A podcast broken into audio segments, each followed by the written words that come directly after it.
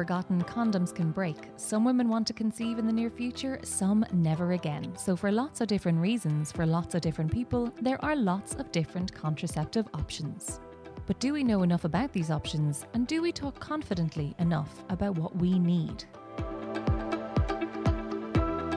Bayer, with a strong heritage in contraception and female health, are on a mission to help educate us all find the right option to fit our lives. With the relaunch of mycontraception.ie, a dedicated website full of everything we need to know. I'm Sinead Moore from Everymum, and in this five part series supported by Bayer, I talk to four sensational GPs to better understand our bodies, our reproductive health, and the range of contraceptive options available in Ireland plus specific episodes all about the right options if you've just had a baby or if you know your family is complete. The opinions shared in this podcast are those of the individual healthcare professionals and are intended as general information only and not intended to replace a consultation with a healthcare professional. Nor is it intended to provide specific medical advice. So always speak to your doctor or nurse for personal advice about you and your needs. Sex is often far from a postpartum mum's mind. But did you know that your body could be gearing up to ovulate again just 21 days after birth? In this episode, I talk to Dr. Emma Kilgariff, a vocationally trained GP who has worked in family medicine with qualifications in obstetrics and family planning. She is in practice in the Claddagh Medical Centre in Galway City and particularly specialises in the area of women's reproductive and sexual health. Formerly clinical lead in obstetrics and gynecology for the Irish College of General Practitioners, she is a member of the Reproductive and Sexual Health Committee of the ICGP and is a GP tutor in long acting reversible contraception. So you can see why she is the perfect person to talk to us about our fertility after birth.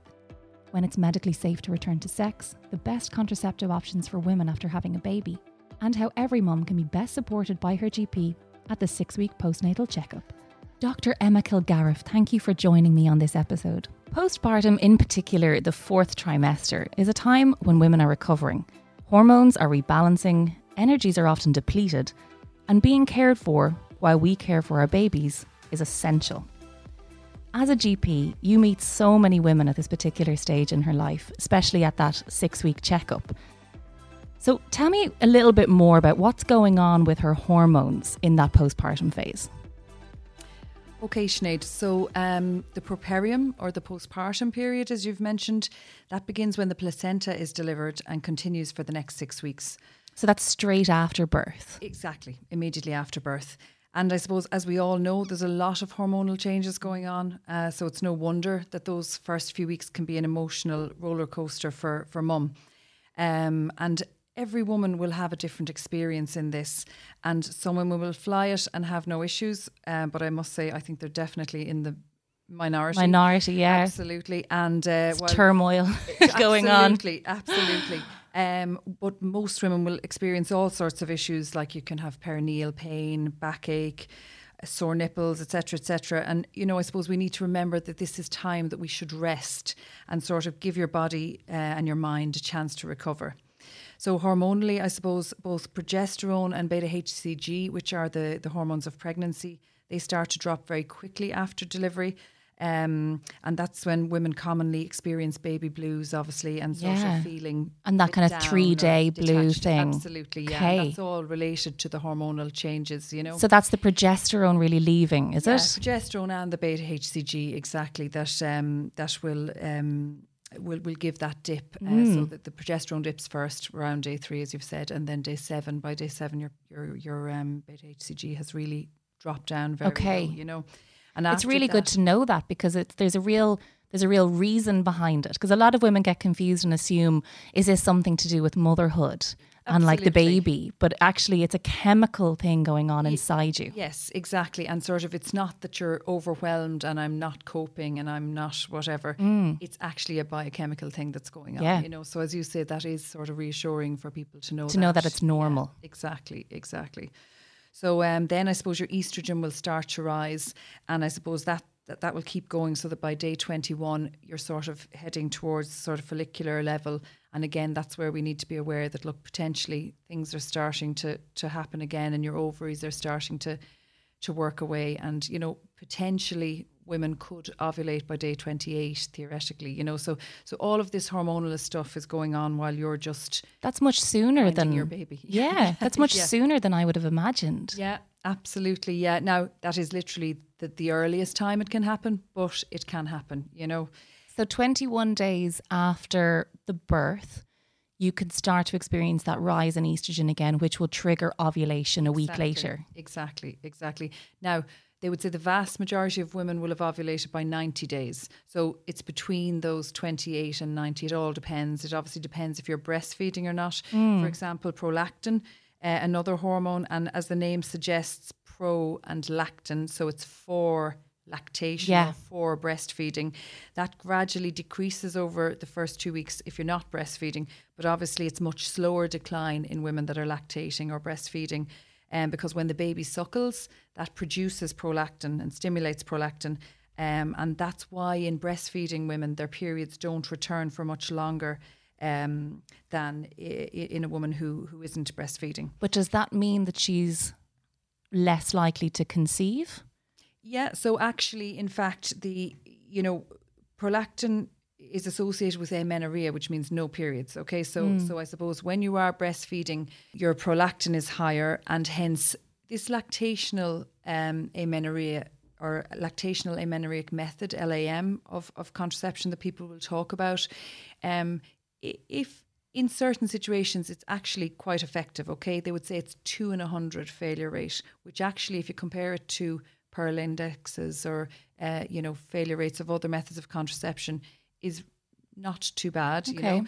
Uh, however there's really strict sort of stipulations. You know the baby has to be um, feeding at night. The baby has to be not taking any solids or other liquids at all. So you have to be absolutely exclusively breastfeeding.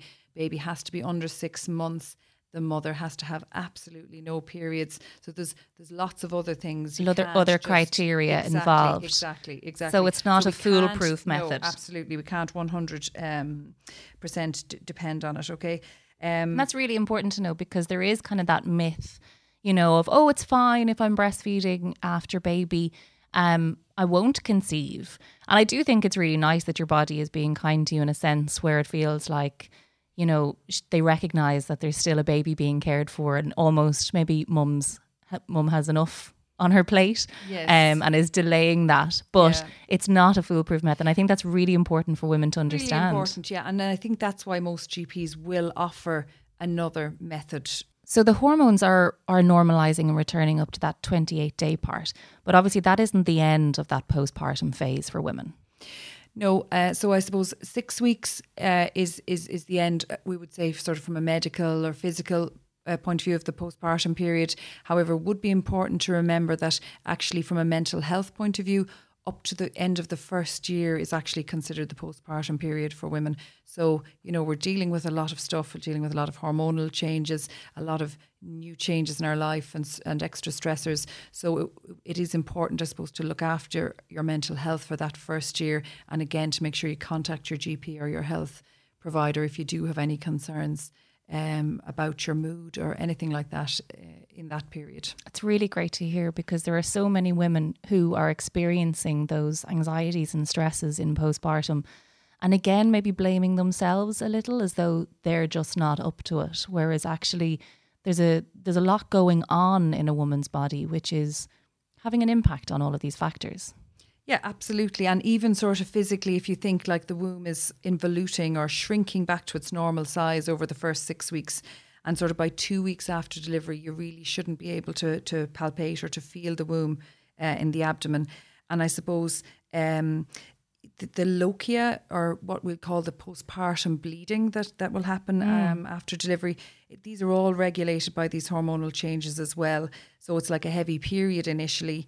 Um, and you have kind of leftover blood and tissue and mucus and all that lovely stuff, you know. Uh, and then after a week or so, it'll taper off and sort of change color from goes from red then to pink to kind of a yellowish white and then eventually to white, you know. And I suppose it just again is important that if a woman has any large clots or sort of extremely heavy bleeding or any foul odor or discharge, it's so important that she would contact her GP immediately, you know. Um, and uh, often you'll notice women who have cesarean sections, they actually mightn't have that progression of, of lochia or as much bleeding because obviously when they have the section, the womb is sort of cleaned out after the uh, so there's just less delivered. to come so out. So there's less to come out exactly. So it's not as if there's anything wrong or that that should have happened and didn't happen. That's just because of the sort of mechanical uh, and the operation that that had happened. You know, so that that would be normal.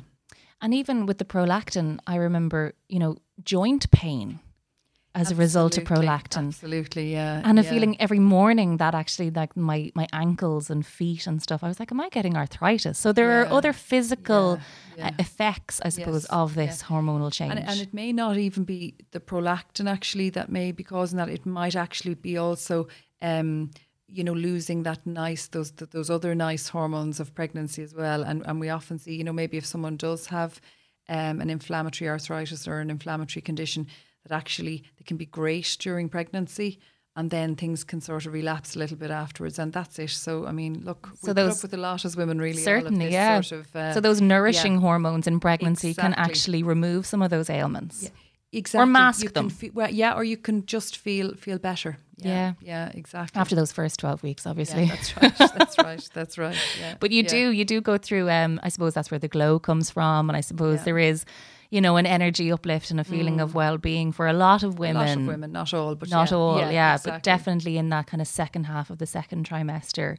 Mm. Um, so it's interesting to know that that that is also being driven by your hormones, and as a result, when they are re-regulating, of course, there's going to be so many knock-on impacts. Yeah, and I think that is again sort of a reason that we kind of need to be, you know, not making too many arrangements to, you know, get out and go and meet Mary for coffee or whatever. You know, just take a bit of time, give yourself some rest, feed your baby, try and just take it easy. You know, I think we put a lot of pressure on ourselves nowadays, and and it's not always a good thing either. You know.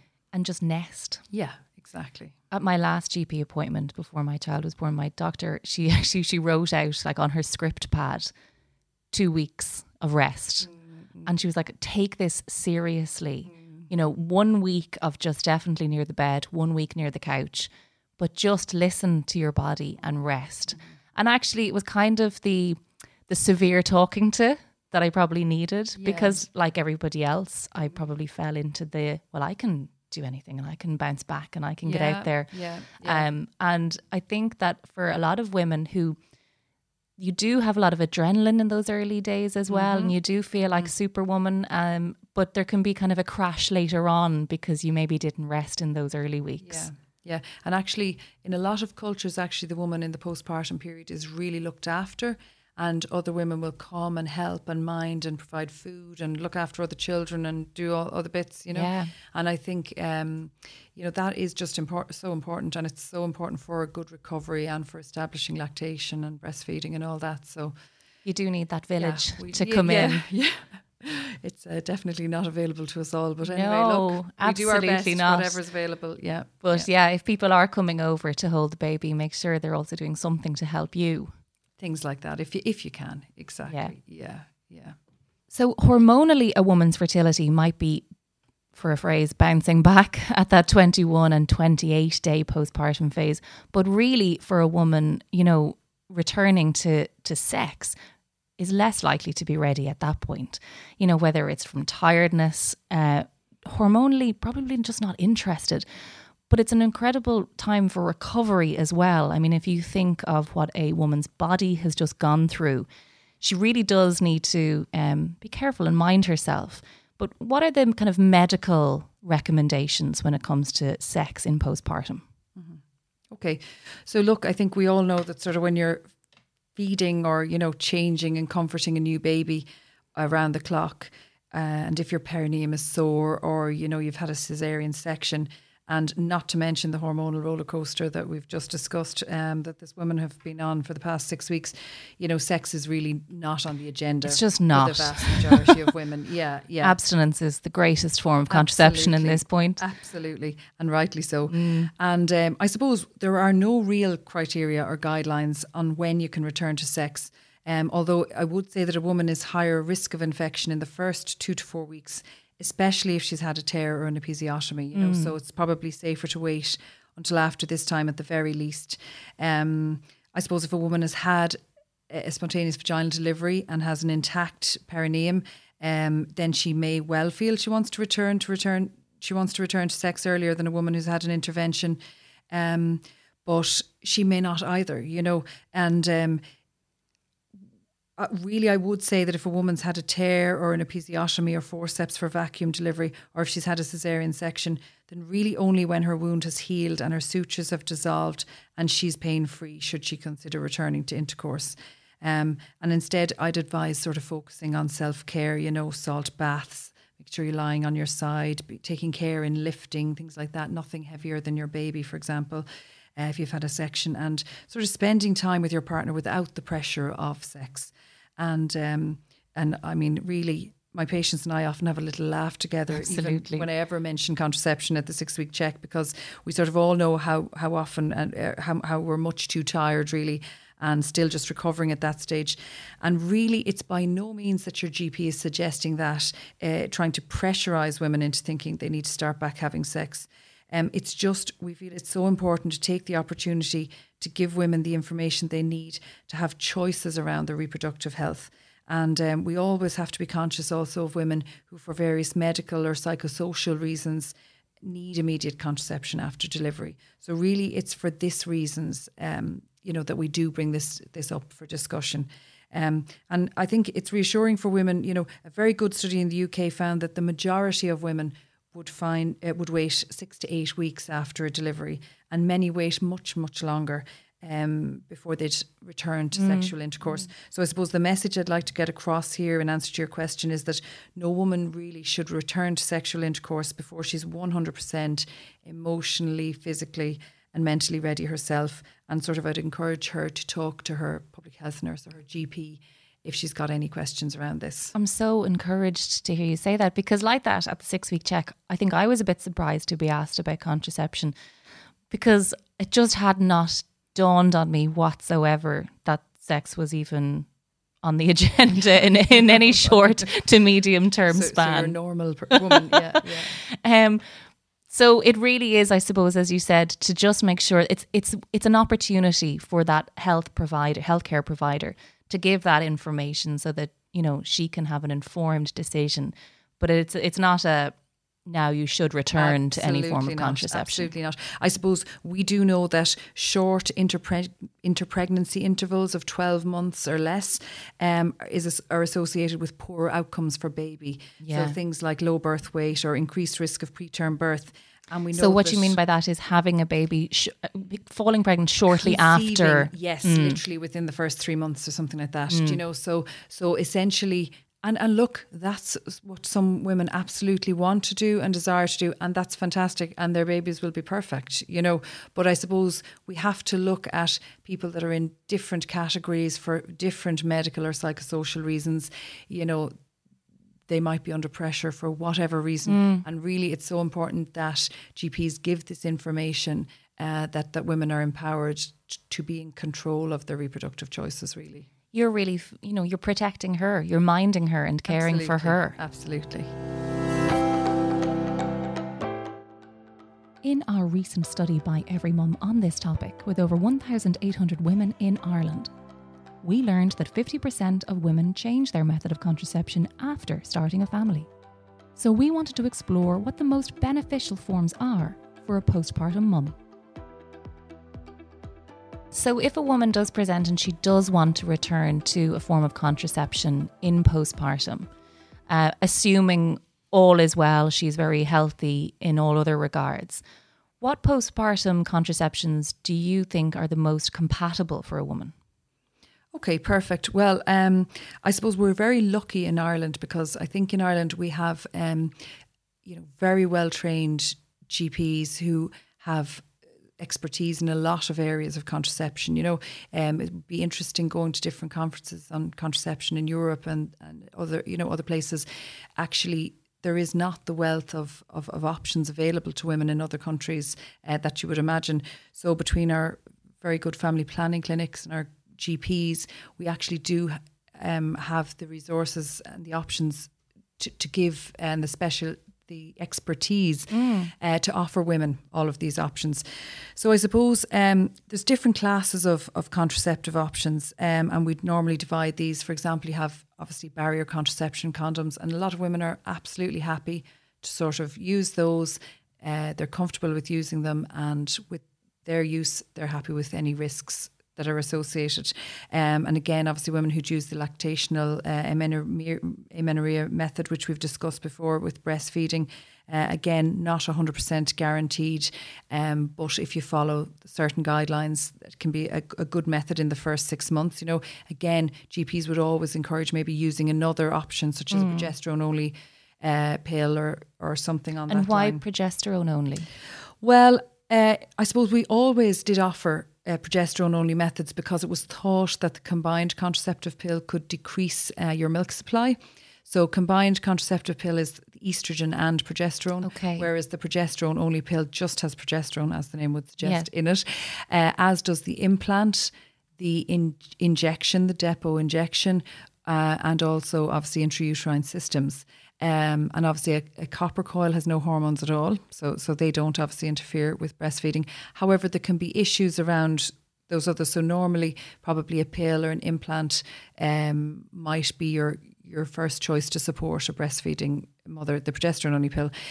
Um, the rationale, I suppose, behind not rushing straight into a, an intrauterine device in a breastfeeding mother is that if you're breastfeeding and under six months post delivery, that's when your highest risk of perforation of an intrauterine device. So that would be where you know that it could make a little hole in the side of the womb, mm. um, and and and that can um, obviously complications compl- as a yeah, result. You can get complications as mm. a result, exactly. So, whereas it's not an absolute no no, we would sort of be more cautious um, about using an intrauterine uh, device in the very early stages when somebody is breastfeeding. So that's specific to breastfeeding.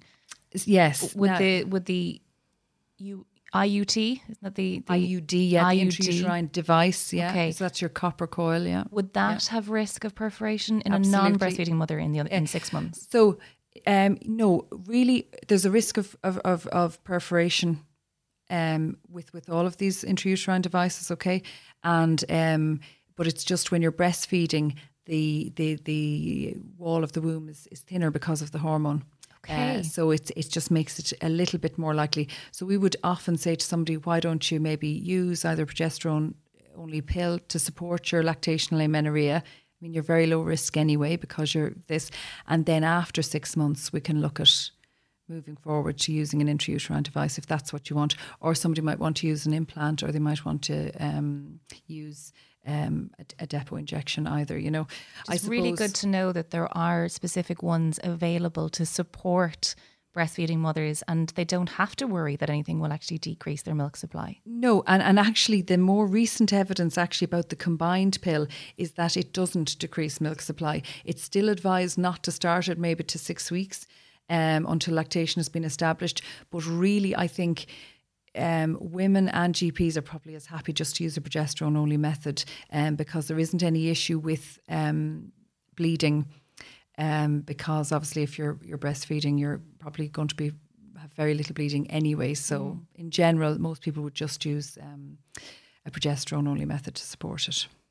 And if a woman is hoping to conceive in the next, say, 12 to 18 months, for instance, you know, so she does want to go on a form of contraception in those early months postpartum, but she is hoping to to conceive again relatively soon after that birth.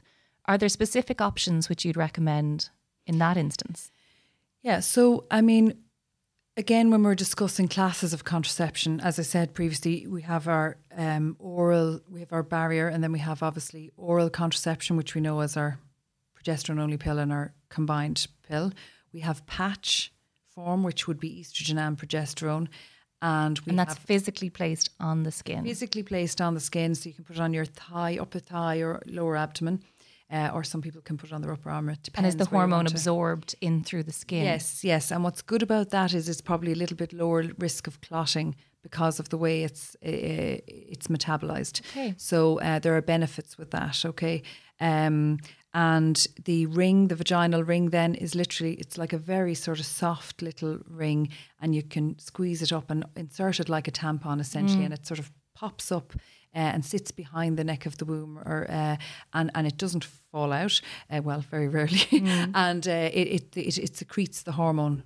Uh, to the area, so again, you need less and lower dose of hormone because it's so near to the ovaries. Because it's yeah, so it's reaching the exact zone it needs and women to. are women are very happy with that. Uh, so usually you leave it in for three weeks and then remove it and replace. Okay. So, and I suppose the big thing and another message we we want to get across uh, more recently, and you, you may have spoken about this in other podcasts, is I suppose the typical use failure rate of oral contraception rather than perfect use. You know, and we all forget things. You know, Yeah. if I had to take something for a week, I'd probably forget at least three days of it. you know, Baby brain is a real thing. absolutely, absolutely, A real thing. Yeah, I, I, yeah, I do agree. I think that's a really important point.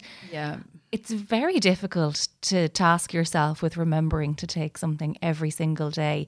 Um, before baby, never mind when you're in that postpartum sleep deprivation zone. So I really, I'm encouraged by those those um, methods you described there that are actually once done, you don't necessarily have to worry about every single day.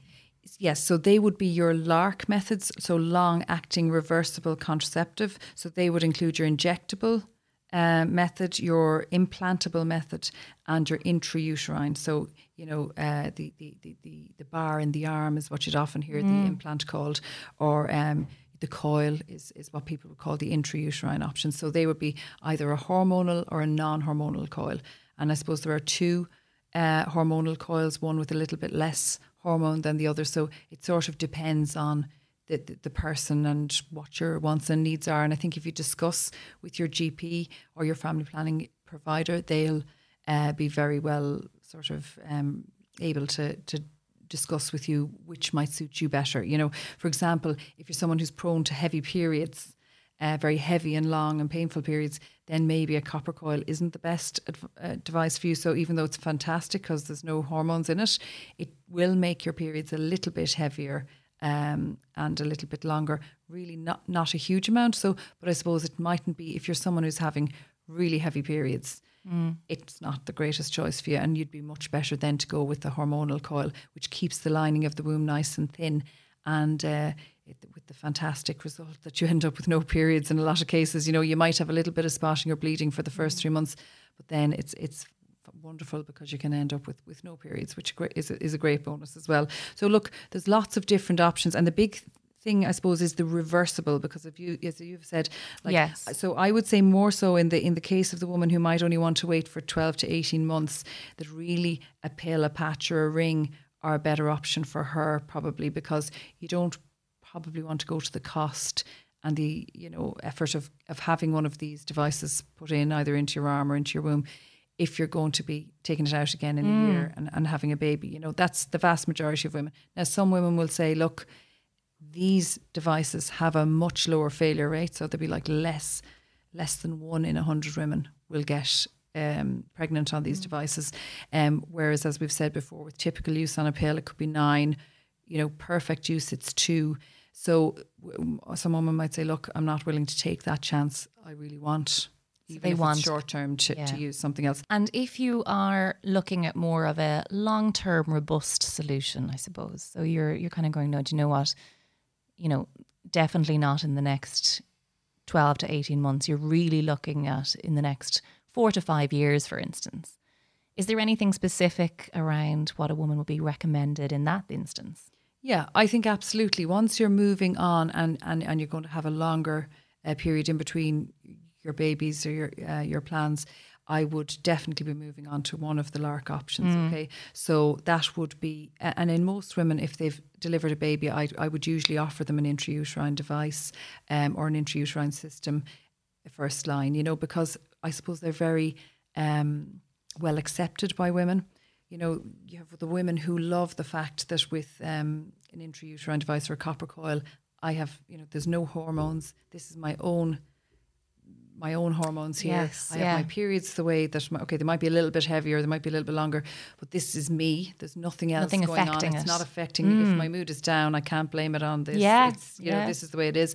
Weight and skin and hair and all those yeah, things. All of those things. And women love that. Mm. Okay. And so that's one option. But you cannot you know get away from the fact that it does make your periods. The copper ions, I suppose, they they they, they irritate and stimulate the, the lining of the womb, so your, the periods do just get heavier. You know, for some women. Mm. So it, it depends, and you have to be willing to sort of take that risk if you're going to try it. And then obviously we have two great intrauterine systems available to us, um, which I suppose, again, if somebody said, look, I'm not going to have a baby maybe for three years, they might decide, look, I'll just take a lower dose um, intrauterine system and, you know, I may get a light period every month or I may get nothing. I'm not quite sure. Everyone has to be prepared for a little bit of irregular spotting or bleeding, same as you would with any progesterone only pill or uh, the implant or depot injection. Um, and but you know, especially if you've had a vaginal delivery, very simple to in- insert. Most practitioners now are waiting until about three months Okay. uh, for insertion, even though guidance would say it can be inserted at, at the first period, you know. And uh, believe it or not, in, uh, in, in, in in some countries, these are being inserted literally after delivery in the delivery ward. You know, they're they're Straight away. straight away, absolutely. well, while Um, you're there, while you're there, exactly. Yeah, it's like just popping into Yeah. Tesco and like, yeah, exactly.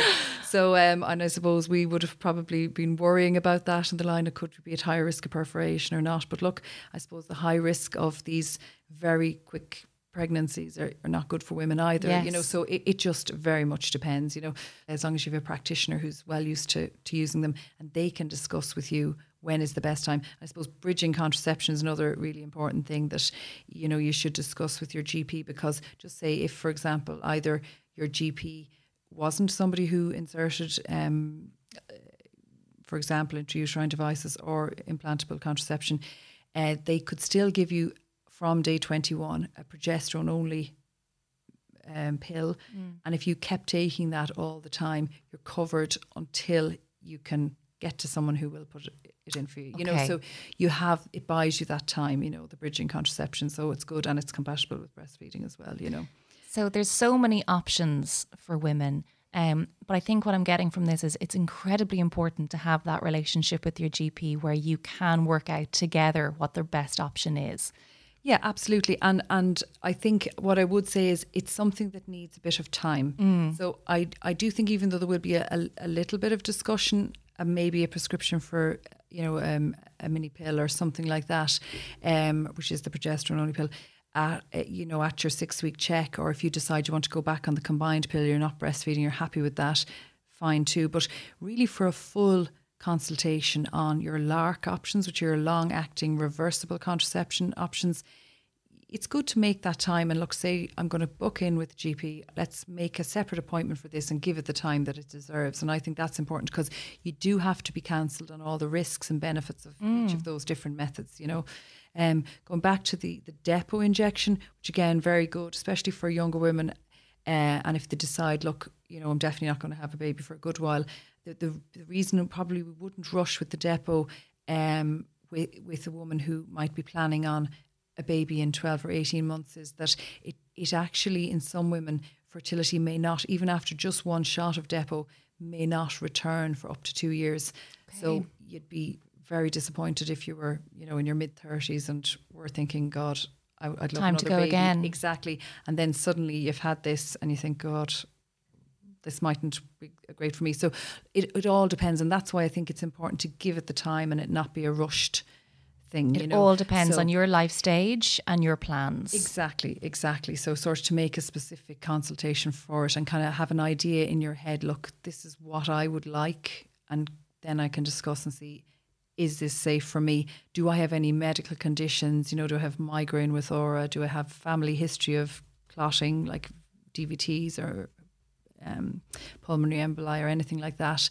Um, or for any other medical problems, do I have high blood pressure? You know, um, even kind of immediately after delivery, when we talk about starting pills at 21, um, day 21, for example, if a woman had had like preeclampsia or had had, you know, a significant maybe hypertension of pregnancy or something like that, she mightn't be the best candidate for the combined pill at day 21. So her GP may offer her something like a progesterone only pill instead.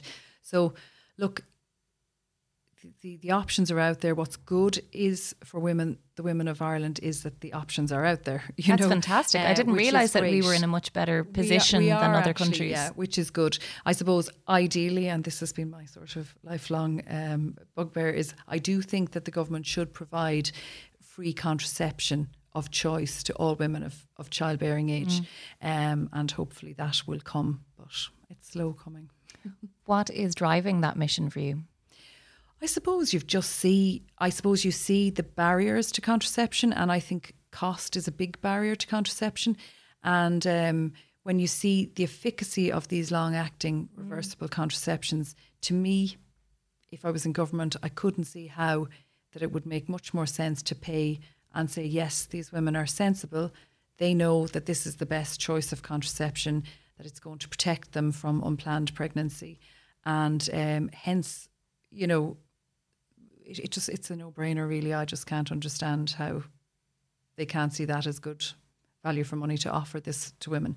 But anyway, that's another day's work. But things like this start that conversation because I think it's only by empowering women to try and have a voice to ask for those things of their governments that we Yeah, can truly yeah, actually yeah, receive that. Because most women, like, it's much cheaper to buy a pill once a month, packet of pills once a month, than to have to pay for, you know, if you don't have a medical card, if you're just over that limit, uh, like it's a significant amount to, to have to pay um, for. Um, For the long acting. exactly. Mm. You know, so look, But it's all about choice it is all about choice. and you a woman it's- owning it- her it- own body. Exactly, and it's good that we have those those options out there. So I- I'm really getting that point on the setting up that separate consultation um, and not having it just a line item maybe in that six week checkup. Yeah, and I really feel that because I think, you know, w- mothers and women will come in with their babies, and really the baby is the priority for them on that day, and they want to discuss any issues with feeding or how the baby is, is, is going, and that, you know, we're doing this top to head to toe examination of the baby and the baby's so and really often there just isn't the time then in that consultation and and uh, to to to go fully through everything that is involved. As I mean we've just spent however many minutes 20 minutes talking about this you know so there is a lot of information there. So really the most important thing from the point of view of the 6 week check from the mother is to make sure that she does get across any issues that she's having with you know uh, with the GP and so that then whatever can't be set, sorted on the day can be planned for and you know appointment can be made to So, typically, for a woman who's approaching that six week checkup mark, what suggestions would you have for her in terms of how she can get the best out of that checkup? Okay. Um, so I suppose what I would say is, I mean, to not be embarrassed about mentioning anything that, you know, we are all embarrassed about, you know. So things that are happening to women after delivery, you know, there's hemorrhoids, constipation, you know, pelvic floor problems, you know, are you having incontinence of urine or leakage of urine? Are you having incontinence of feces? Are you having leakage of feces? You know, these are things that sound horrific, but happen to normal women after they have um, deliveries. And I suppose um, the most important thing would be that they mention these things to their GP, you know, and uh, obviously any issues with either section wounds or episiotomy wounds or um, you know, any funny discharge or anything like that. And I suppose make sure those things are mentioned. And then I suppose the big thing we all want everyone to mention is about their mood. Like, and is their mood okay? And how are they coping? And that kind of thing, you know. And I think for a lot of women, sometimes when they have those kind of um, medical meetings post baby, whether it's with the public health nurse or with the GP, I even experienced it myself, and I'm from talking to lots of other women along the way. You do go in with a "I'm in control, I've got this sorted, uh, I want to make it look like everything is fine. you know, there's a lot of yeah. funny kind of anecdotal stories. The public health nurse is coming and you'd clean the house like mad. We're Irish, you know instead of seeing that Yeah. it's not it's not a, it's it's not a point where you try and prove your ability nobody's doubting your ability but really an opportunity for you to go in and honestly say if there's a problem Absolutely, yeah, yeah, and that's why you can see how really there there is limited time then for you know discussing full contraceptive options, really, you know, because you want to you want to get every anything really important as well, you know, sorted as much as possible with that, you know. So it's a chance really for for mum to say, look, care for me too. Absolutely, absolutely. Um, and you know, I think even if everything isn't resolved at that visit, then at least if you've said it and you've known that this is this is a normal thing and can be your GP would be absolutely um, have no problem in, in dealing with it. They'll make it, they'll say, look, right, we'll book you in on Monday. We'll sort this out. Don't worry, you know. Um, so yeah, I mean they're the they're the big things. And the other thing I suppose I would say is, you know, there's so many fantastic GPs out there, and um, many of them specialise in areas such as minor surgery, diabetes care, you know, various different things like that. Uh, but they may not specialise in um, offering, for example, long-acting reversible contraception, and in, if, if, that is the case, they'll only be delighted to refer you to maybe a local colleague or to a local family planning clinic if that is your preference. And again, don't feel that just because your GP yeah. uh, didn't offer to you, it doesn't mean they don't know about it or they don't they wouldn't mm. be willing to refer you if that's what you want. So I suppose that's the other thing would be to sort of um, say to women, look, your doctor will be very happy to refer you on if that's what you wish. I think that's really important because I think a lot of women um, a lot of people in general, they're in these situations and they're being guided by the practitioner. But actually, to go in with your own um, your own discussion points. Like, what do you want to get out of it? And what information or what expertise do you want help with?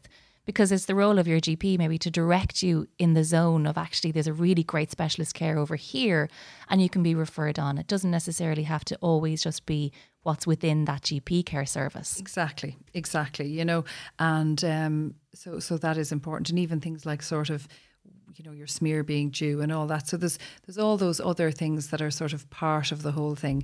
Um, so it's it's sort of a, a, fluid and an ongoing process, really, rather than just a one-off. And for women to start caring for their fertility and their reproductive system, you know, with specialist people as well. So it's not an add-on; it is an incredibly important part of our bodies.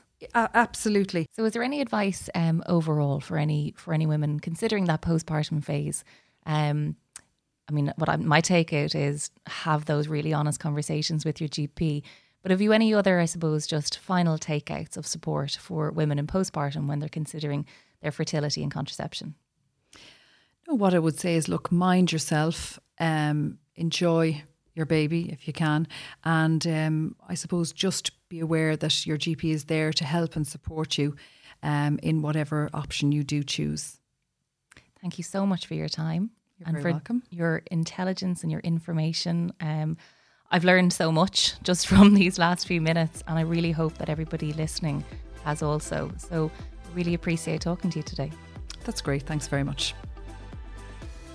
Have you decided that your family is complete? If so, join us in our next and final episode of My Contraception by learning about the right options when you definitely don't want another baby. With the incredible Dr. Rachel Mackey, author of the Women's Health Book a comprehensive and informative guide to female health.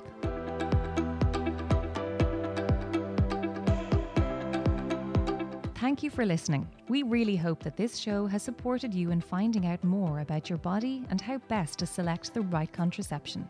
You can find all the information relating to this episode by following the link to everymum.ie in the show notes. If you think others can benefit from this series, please rate, leave a review, or share with us on social, tagging EveryMum or using hashtag MyContraception. For more expert information and support, mycontraception.ie is always available to you. This show has been created by EveryMum, supported by Bayer. If you want to report a side effect or quality complaint for any contraception, please contact your healthcare professional or report them to the Health Products Regulatory Authority via the Bayer.ie website.